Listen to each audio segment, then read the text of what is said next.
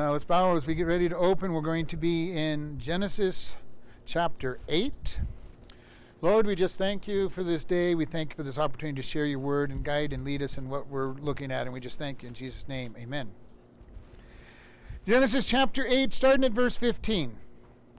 And God spoke unto Noah, saying, Go forth from of the ark, you and your wife and your son and your son's wives with you.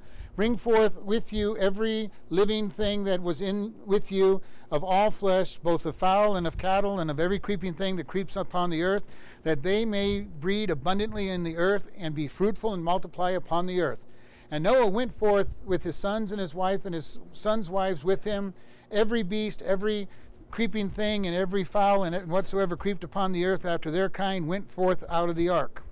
And Noah built an altar unto the Lord, and he took from every clean beast and every clean fowl and every and offered burnt offerings unto the Lord. And the Lord smelled a sweet savor, and the Lord said in his heart, I will not again curse the ground any more for man's sake, for the imagination of man's heart is evil from his youth. Neither will I again smite any more every living thing as I have done. While the earth remains, seed time and harvest, and cold and heat, and summer and winter, and day and night shall not cease. So we've had Noah. He's been on the ark with his family, with all those animals, for one year and 10 days. Now, I don't know if you've ever realized how long they spent on that boat with all those animals needing to be fed and watered and cleaned up after and take care of themselves for a year and a half. Know, you, you know, you might think, well, what did they do all that time? Well, if you've ever been on a farm, you know that they were busy. All right, I've only spent short periods of time on a farm, and I could not picture living the life of a farmer. they got to live the life of a husbandman for a year and 10 days. And God finally, and it was God who said, Go forth. And we've, we've been looking at the fact that He sent the birds out. The birds went, went to found it, and one of them finally you know, came back with the, the branch of an olive tree that had survived and started starting budding back up. And then this last bird never came back. So he knew that he knew that there was land out there for you know sufficient for the bird to to nest, and then he still waited for God to say go. One of the things that we get in trouble with so often is we like to get ahead of God. God, I think this is where I'm supposed to go, and I'm going to go do what I think is right. And you know what's really funny is even if it's what God wants us to do, sometimes we get ahead of Him. God's desire was for them to leave the boat. He made them wait. What was he waiting for? Probably for the land to dry up enough for them to be able to walk on it to begin with. If you've ever been around something that is flooded, you know, and if it's a major flood and been there for a while, days afterwards, it's still muddy and hard to get around with. This flood had lasted for six to seven months before it started decreasing. Okay, so this land had been soaked. so if they had gotten out of the ark the day that it was come aground, they'd have been walking around in ankle to knee deep mud.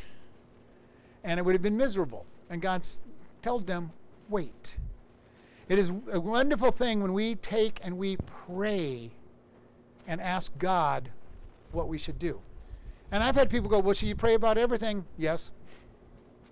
Know, uh, we're told that we're to do things God's way. You know, trust in the Lord with all your heart, lean unto your own understanding, in all your ways acknowledge Him, and He shall direct your path. And too many times we trust our own way. God, I know this really is going to be good. This is really good, God. It is going to it's going to reach the gospel out. And God says it's not time. But we're not listening because we are so stuck that we know the answer. You know, and we got to be careful about that. It is easy to go out and do what looks like good and godly and righteous things and find out that God wasn't pushing us that way. And step back and say, God, you know, oh, it was that person who was supposed to do it. And I've seen this happen even in churches where somebody will step up and do something because something has to be done. It's an amazing thing. If, when somebody talks to me and says, Well, I just want to do it because it has to be done, I'll tell them I don't want you doing it. I want people doing what God has called you to do. If He's called you to be the cleaner of the church, praise God, you're the cleaner of the church. If He's called you to be the groundskeeper, You know, we need all those positions. Those are just as godly an action as standing up here and preaching or teaching in the Sunday school or passing out tracts. If God has called you to do something, do it. If you're a mechanically inclined person and you can keep the stuff up in the church, do it. That's a, that's a gift from God. Because I definitely can't do that. You don't want me fixing things. All right, they might work for a short period of time, but they're not going to work long time. And I've told people if you want two boards nailed together, I'm not the person to nail them together. I'll put nails in them, but they won't be lined up. They won't be cut right. They won't. They won't stand up for long. You know, so I recognize that some of those things are spiritual gifts. What is your spiritual gift? Don't look down on anything that God has given you. If you're somebody that can sing and you want to sing, be my guest, sing. If you want if you're somebody that can teach, teach. If you're somebody who's good with your hands and you're able to get things done, praise God. We need all kinds of people like that. You know, we need each gift that's out there because everybody has a different skill. Noah built a boat kind of tells us that before that he had some carpentry skills.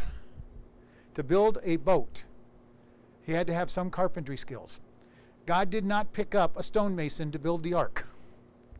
Now, can you imagine that? An ark made out of stone. wouldn't, wouldn't have lasted very long. he had him called and he says, Now is the time to go out. And you know, the interesting thing here is the first thing Noah did when he came out, he built an altar and he offered sacrifices. And note that I said sacrifices because for many years I had not noticed that he gave sacrifices. It said he gave one of every kind of clean animal. Now remember, way back in the beginning, he sent two of every animal and seven pairs of every clean animal. And the clean animals were used for sacrifice. So Noah gets off the boat, and his first thing to do is give thanks to God. How often do we forget to tell God thank you for the stuff that comes in our life? I'm guilty. I know I'm guilty often. You know, of forgetting to tell God thank you. You know, thank you. We get up in the morning. Thank you, God, you've given me another day to, to minister for you.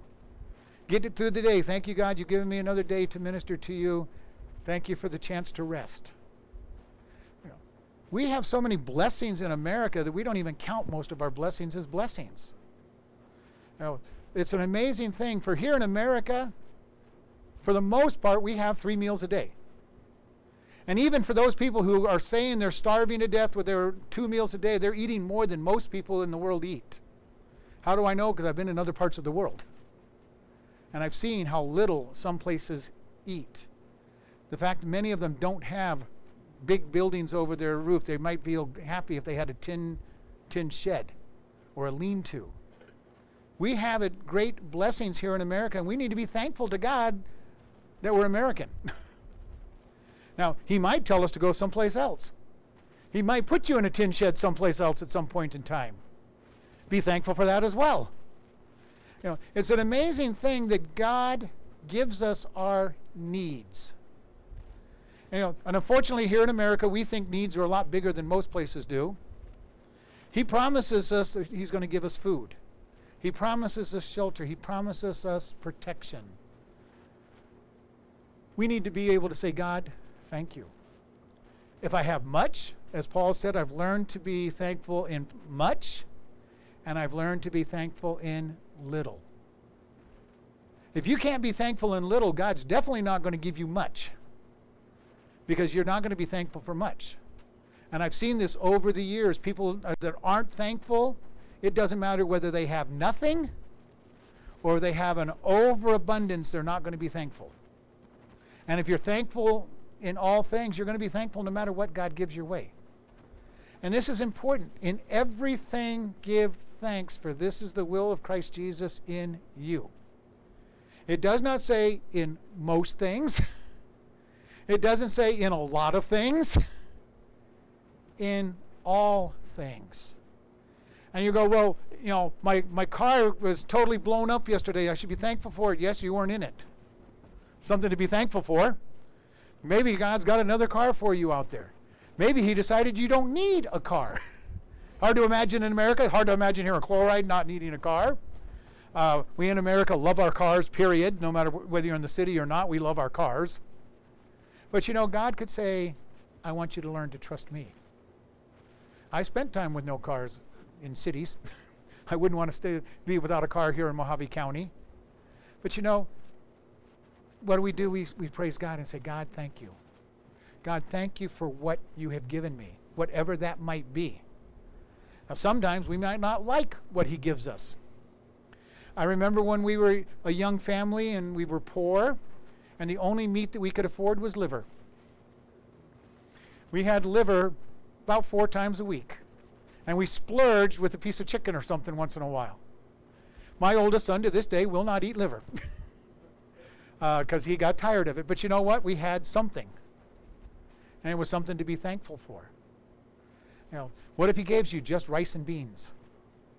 We need to be thankful for it. God didn't tell us we were going to feast on, on steak and lobster every night. You know, he just said, I'm going to provide your needs. And we need to be able to keep this mind.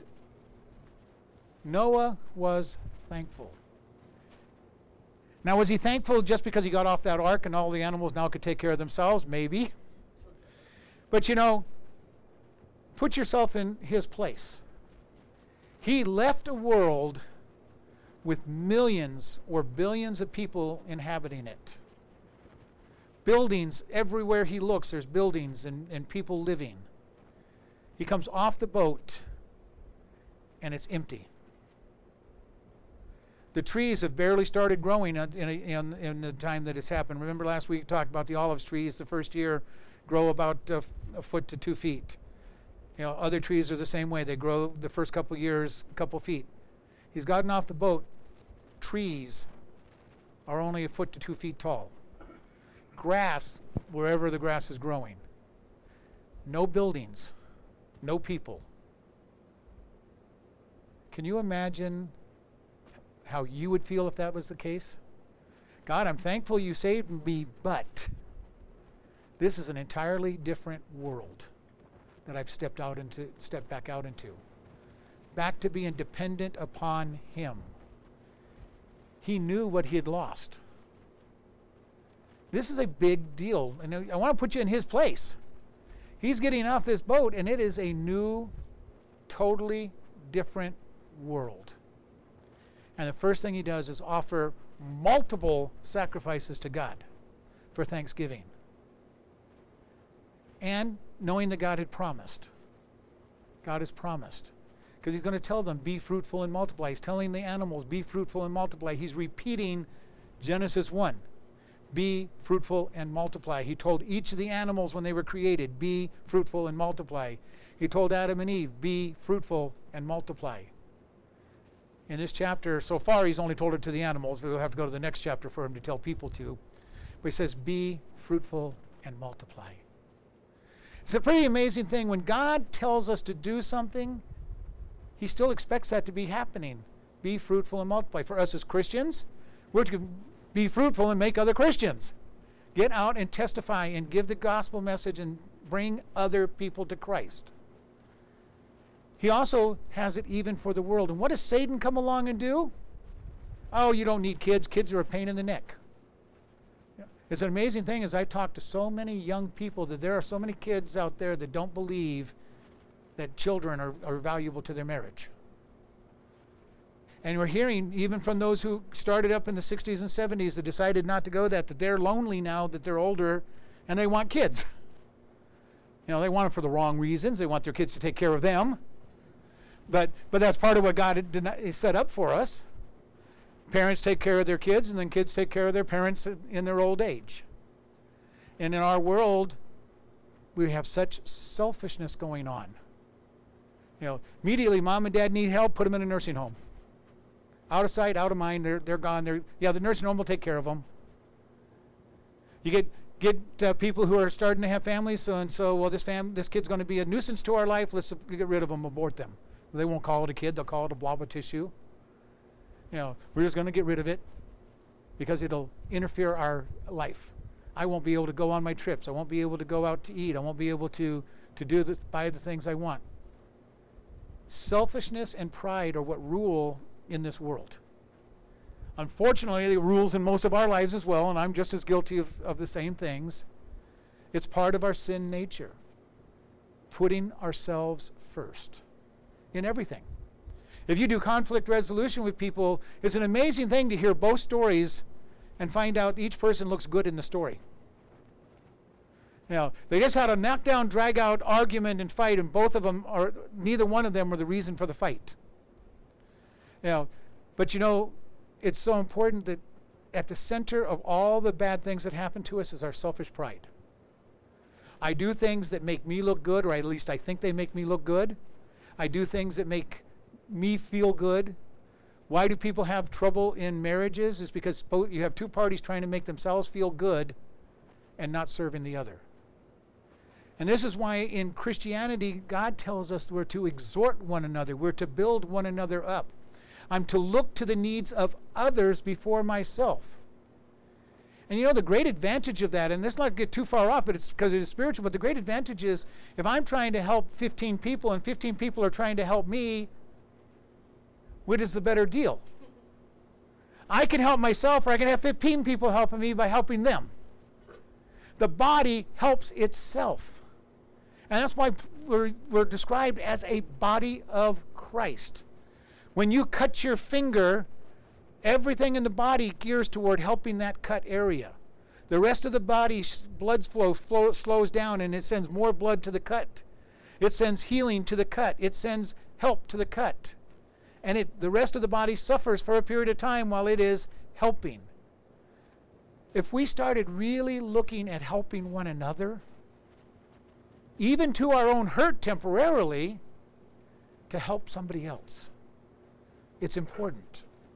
And we need that type of help. And it's wonderful when the body works that way. And we're helping one another and we're lifting one another up. And if I don't care about my needs, then there's other. It's an amazing thing. You know how many times have you seen somebody care more about you than you care about yourself? You know, there's an old book, and I don't really recommend it, but the guy says that if you don't if you don't worry for yourself, God will send worriers for you. Know, and I've had that happen. I've had more people worrying about me at times than, than I'm going, quit worrying about me. Well, I'm just got to make sure you're okay. I'm going, everything's fine. Know, but you know, it is really interesting. How many times have you been having a place of need and somebody just shows up? Just shows up to help. They're not asking for anything, they're just showing up. They they help you get your car started, they help you, they give you money for something, they take you someplace. They they just step in and they're there to help. Are you repaying that same type of thing? Are you looking for people that you can help and that you can build up and that you can edify? It's a totally different mindset for a Christian if we're living in Christ. I want to help, especially fellow Christians, but you know, it should go beyond the body of Christ. It should go out to help others. Why? Because Jesus said, if you fed those that are hungry, you fed me. If you've clothed those that needed clothing, you've clothed me. We reach out and we show the love of Jesus to people by helping them. There are people that are just amazed when they come and get a food box at our church and go, Well, you know, what do you need from this? Nothing. It's us reaching out to you. Now, when I make a food box, I'll usually stick a track or something in it just, just because.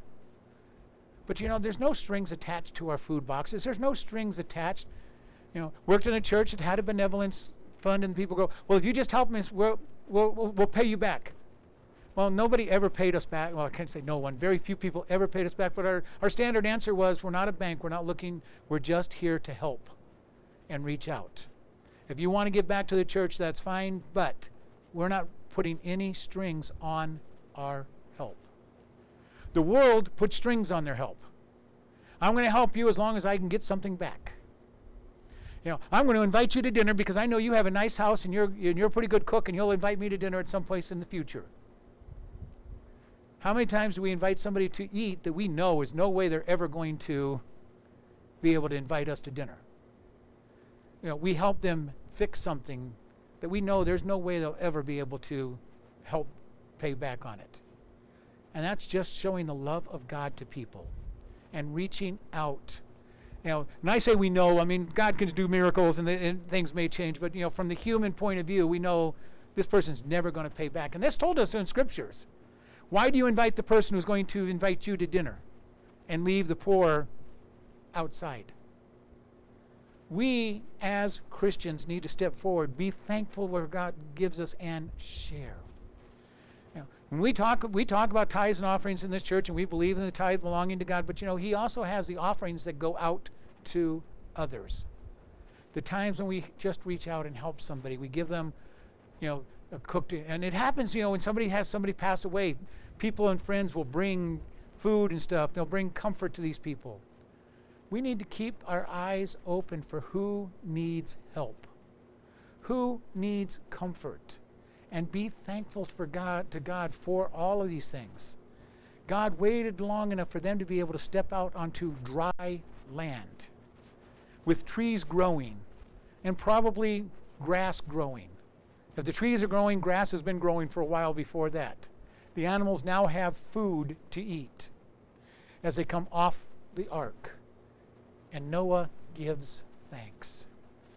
And God smelled the offering and said, I will not destroy or curse the ground again. Now, most of us know what's going to happen in the next chapter where he says, I'm not going to destroy the world by a flood. But you know, he said, I'm not going to curse the ground again. That should remember for us way back in Genesis 3 when Adam and Eve sinned, God cursed the ground and they no longer got the abundance of the crop.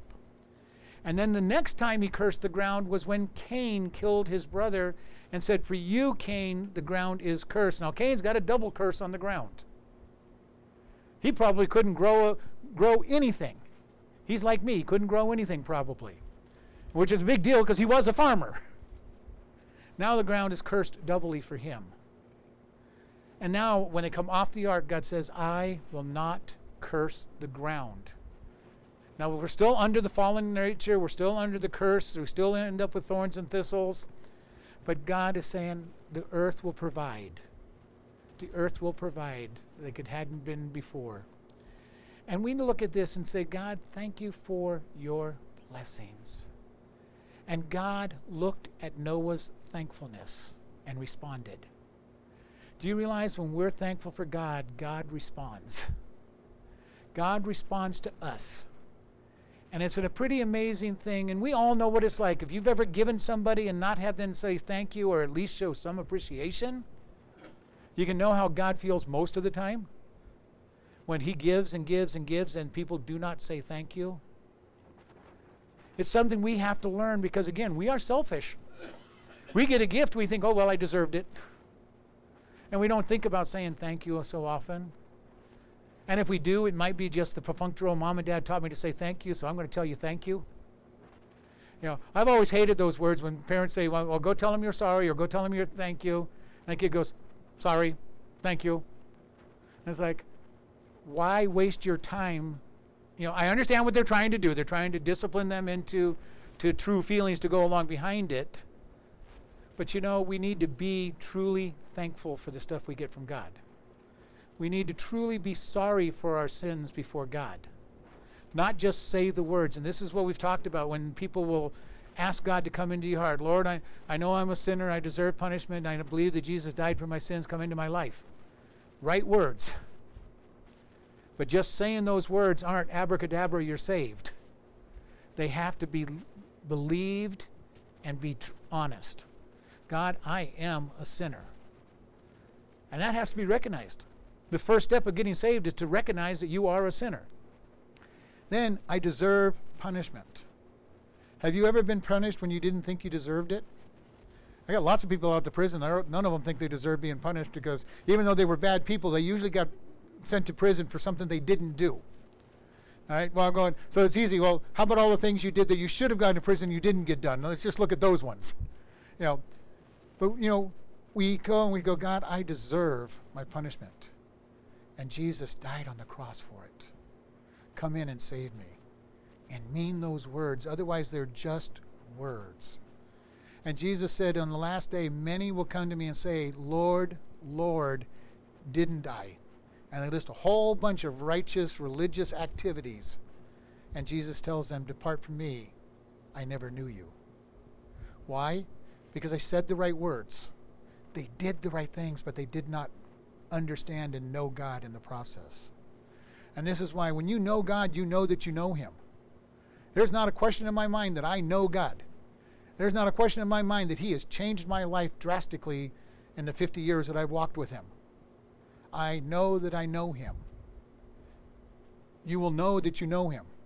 It's just like if you have a best friend, there's nobody in the world that's going to convince you that you don't know your best friend. I, this has been my best friend since I was 10 years old. Now I have no idea what that's like. I've never lived, but you know, this has been my best friend forever. I know them. Well, you don't really know them. You, don't even know who they are.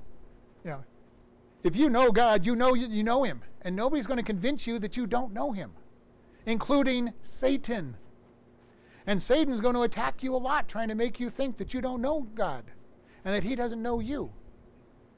And this is important for us to step out and say, God, I believe in you. Why?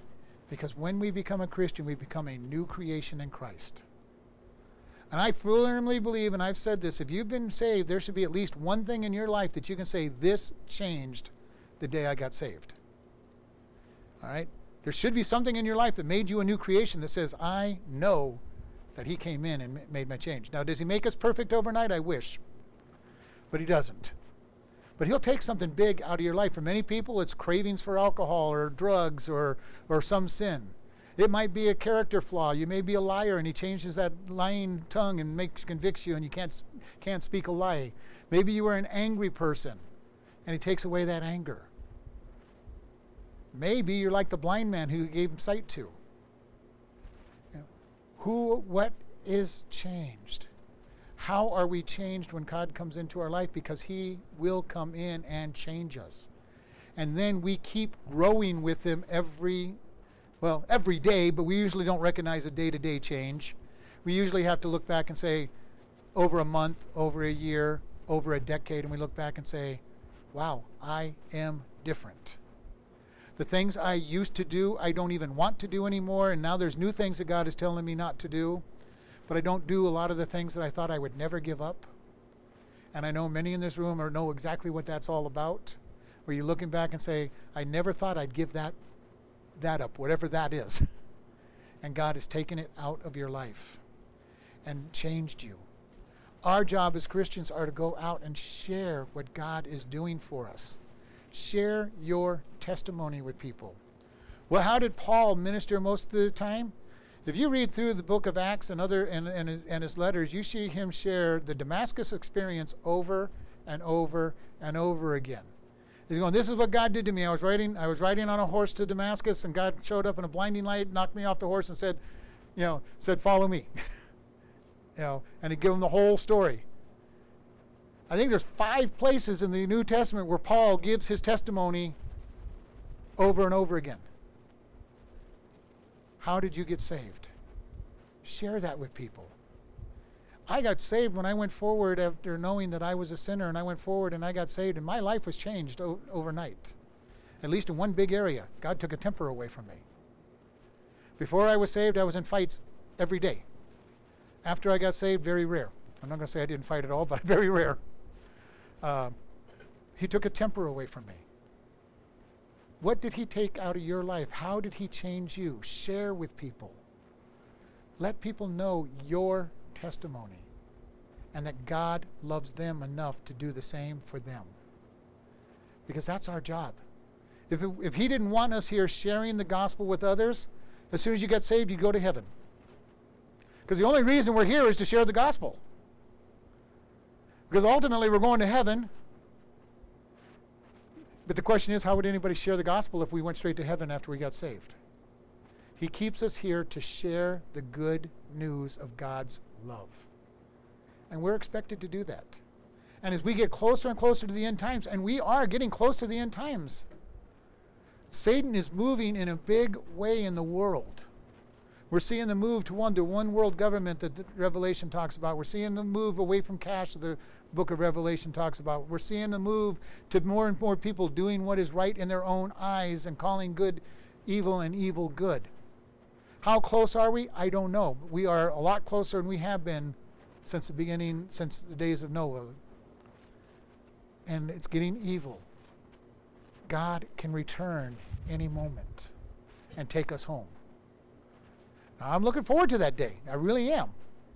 But I want my friends and my relatives with me when that happens. Share with your friends and your loved ones. Now, can you force them to turn to God? No. But if there is anybody in your family that you have not shared the gospel with yet, share it with them.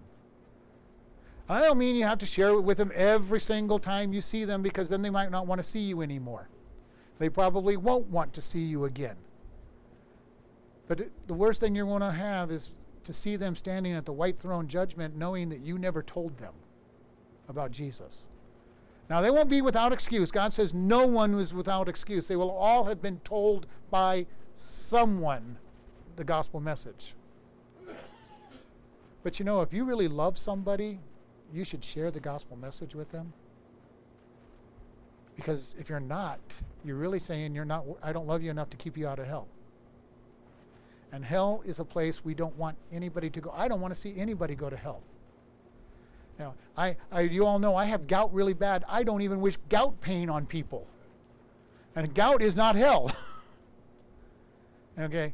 It feels like it when you're in the middle of it, but it's not. And I wouldn't even wear, wish that pain on somebody. We need to share the gospel with people to keep them from going to hell. And if they reject us, that's they've rejected God. It's not the end of the world, but we want to be able to stand with a clear conscience. I cannot say like Paul, I am guilty of no man. I'm not guilty of any man's blood. I've got people that I know I should have shared with over the years. Paul was an evangelist. He shared with everybody and anybody. You know, uh, and we think about that when he was two years in Rome. So many of those soldiers that were chained to him for four hours at a time got saved because they were a captive audience. And Paul did not stop talking about the gospel message in front of them. You know, how would you like? I mean, there are people that don't like us talking about the gospel. What if they were stuck with us for hours at a time? It's fun sometimes to do play games like that when somebody's stuck in the same room as you are and just talk about God. Talk about how good God is. Talk about how good how good it was that He died for our sins. You know, it is it is a fun thing to do. Maybe maybe kind of irritating, but that's okay. It's fun. and Paul, I think, took a kind of a perverse joy in this. I'm going to give you the gospel. You're going to hear the gospel for four hours. And you know what? In four hours, I'm going to have a new person to speak to for four hours. Do we really look at people that way? Are we looking forward to being able to share the gospel with people? Or are we afraid to speak the gospel? Afraid that somebody's going to make fun of us, not like us, whatever it might be. We have to go out and reach out to people with the gospel message. Because the alternative is they'll go to hell. And again, God desires no one to go to hell. He'll give them what they ask for. Remember, God does not send people to hell. He gives them what they wanted. When they reject Jesus Christ, he gives them what he wants life without Christ. We do not want to see anybody go to hell, hopefully. I don't. I have, the feeling of God. I want everybody to go to heaven. I don't care how they get there as long as it's through Jesus Christ. I don't care how strong they are with God. Accept Christ and He will change your life. And it is very important for us to understand that, you know, I'm not one, I didn't, you know, it used to be a big thing, just give Jesus a try. No. But, you know, if you do challenge him, if you mean it in your heart and say, God, if you are real, I want you to change my life, he'll do it if you mean it. And you'll be saved. Just don't play games, you know, I've got my fire insurance, I said my prayer. That's not going to work. You have to mean what you're saying and turn your life over to God. Lord, we just thank you for this day. We thank you for this opportunity we have to keep you. Lord, keep us thankful. Lord, keep us the opportunities to share with the lost world. Lord, if there's anybody listening to this message anywhere around the world today or through the weeks to come, if they don't know you, we ask that today they will decide that you're God and you are the one they need, and they will just simply say, God, I'm a sinner. I believe that I deserve punishment. Jesus, come into my life and save me, and truly mean it, and then find a Christian and find a good church to go to. And we just thank you for all that you've done in Jesus' name. Amen. Listening friends, where will you be when you die? We ask this question of a lot of people oftentimes, and the biggest answer we'll get is, I hope I will be in heaven. If hope is your answer, you don't know God, and that's is a problem. We all have sinned and come short of the glory of God. the wages of the sin is death, but the gift of God is eternal life. If you do not know for sure that you're going to go into heaven, please today make your decision to follow Him. It is simply just ask Him, Lord, I am a sinner. Please come into my life and save me, and make Him your Lord. If you've said that prayer, let us know so that we can send you a new believers packet. You can contact us at office at chloridebaptistchurch.com or even pastor at chloridebaptistchurch.com. Or you can just send us a regular letter at Chloride Baptist Church, P.O. Box 65, Chloride, Arizona 86431. Thank you very much for listening and have a wonderful day.